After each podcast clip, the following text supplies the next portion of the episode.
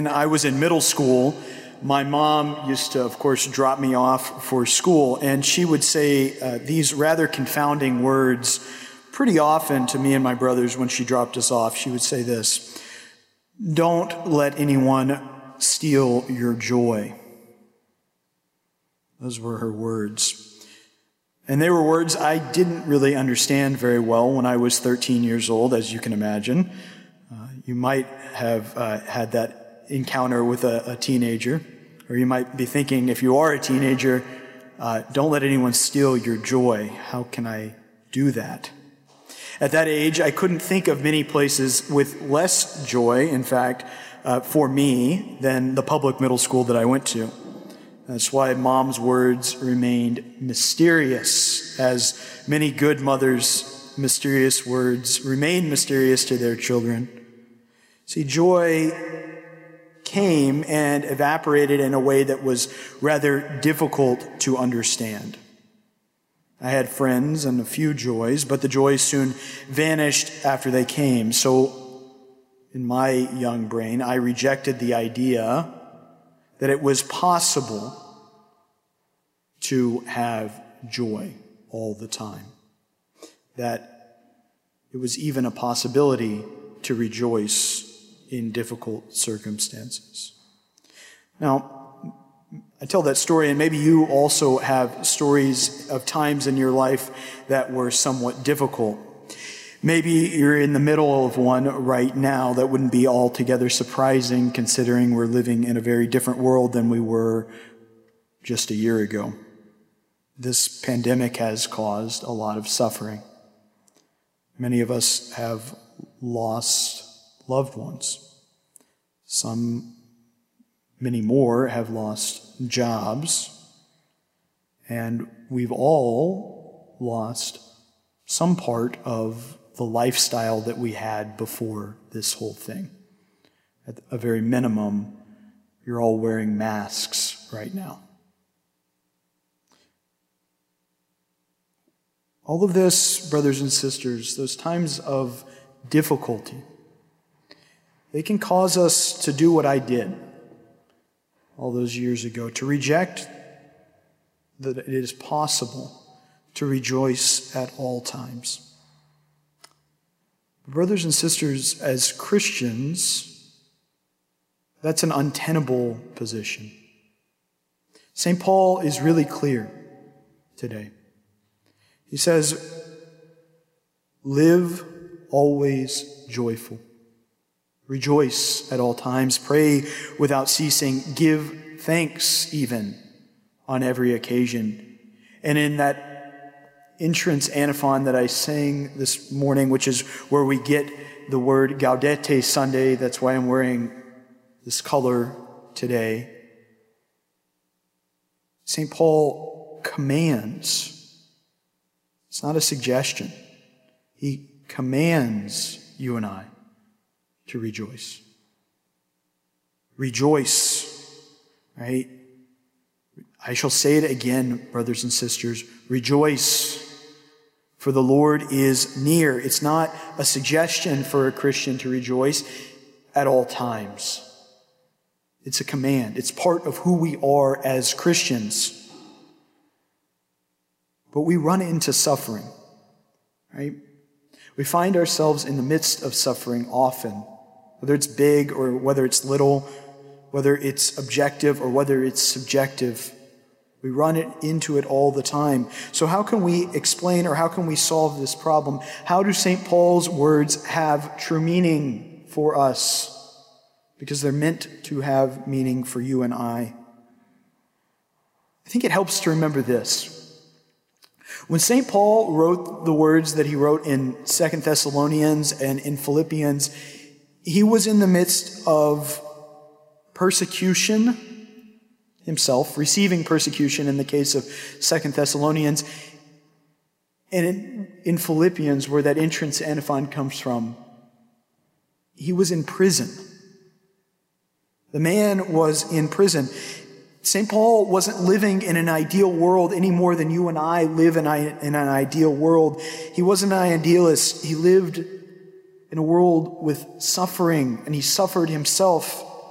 And all of that gives his words more power for you and me.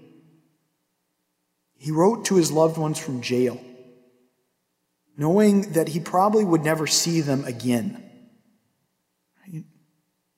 And his message is, seems so strange to us. His message is rejoice. The letter to the Philippians, if you read it, it's so beautiful. over and over and over again, he says it. Rejoice. Brothers and sisters, how can we rejoice like St. Paul? First, with him, we have to admit that indeed we are prisoners. Our prisons can be sins that we choose, they can be addictions, bad habits, they can be our weaknesses. But also, we frequently suffer the effects of original sin, like physical illness and mental illness. We also suffer the effects of other people's sin. Right? Sin in our society causes a lot of trouble. You look around, it's evident. The sins, they imprison us. We too, in a sense, are imprisoned but still, with St. Paul, we have to rejoice. And what have we to rejoice about? It's this. However difficult the situation we find ourselves in may be, the Lord is already close. The Lord is near. He is already with us. He is come and at the same time, he will come. Rose, in which I am dressed today, is the color of dawn, brothers and sisters. It's the color of dawn that rises after a long, cold night. And with dawn comes a promise. Dawn promises midday. Dawn promises midday with the fullness of light and warmth. It promises a breaking of chains, a bringing out of prisoners. Brothers and Sisters.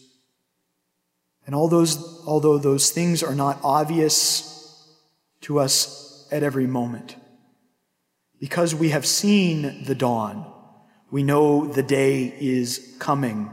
In fact, in a sense, the day is already here. The light which dawns on the horizon gives us hope.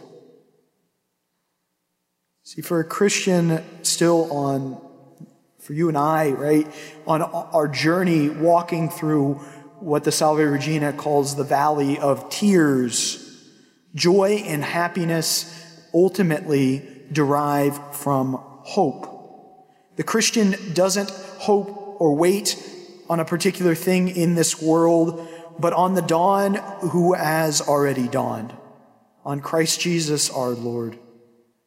Hope is the firm determination to go, to turn ourselves and face east, to greet him who comes, to greet the Son of Man who is the Savior, the heavenly Savior for whom we wait. See, hope doesn't just reach out to the future and say, I want that thing now. It changes the way you live now.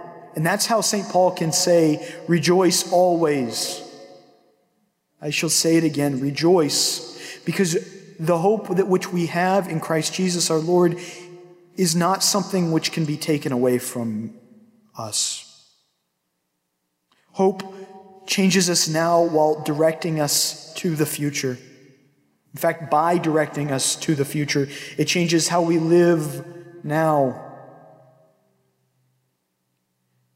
The Holy Eucharist, which we're about to celebrate, it is the sign and sacrament of that hope. In the Eucharist, we already have heaven. It's the dawn breaking into your world, brothers and sisters, into my world. in it, in fact, the Lord is near. He is present here, in this place, for you and for me. He did not abandon us. He is already here. Brothers and sisters, even though we are and we may remain in our prisons, we can have joy because the Lord is here. In these days of Advent, we've been asking the question, or at least I've been asking the question in my prayer how do we wait? How do I wait? If it's a time of waiting, we don't get to choose, brothers and sisters, whether or even how long we wait, but we do get to choose how we wait. And we wait because we're human, but the way we wait, it determines whether we flourish or whether we fail as human persons. How we wait as Christians matters because it determines whether we will be able to receive Him with joy when He comes, or whether that day when He comes will be a terrible day. We wait as Christians with our eyes fixed on heaven because we need a heavenly Savior. We wait together because we are and will be saved together. And we wait with joy because the Lord is near. What my mom told me all those years ago, it's a true statement, right? It's a, it's a possibility. It's really something that we can live from. Don't let anyone steal the joy that you have in Christ Jesus your Lord. No one can do that. Right? You have to let that happen. The dawn has broken upon us. We can reject it with sins. We can turn our back on the dawn and look into the bleak night of sin and death, or we can turn towards the dawn and filled with hope, go to meet the Lord. How do we wait? We wait with joy. We wait with joy. We wait joyfully with eyes fixed on heaven because we need a heavenly Savior. And He will save us together. Come quickly, Lord Jesus.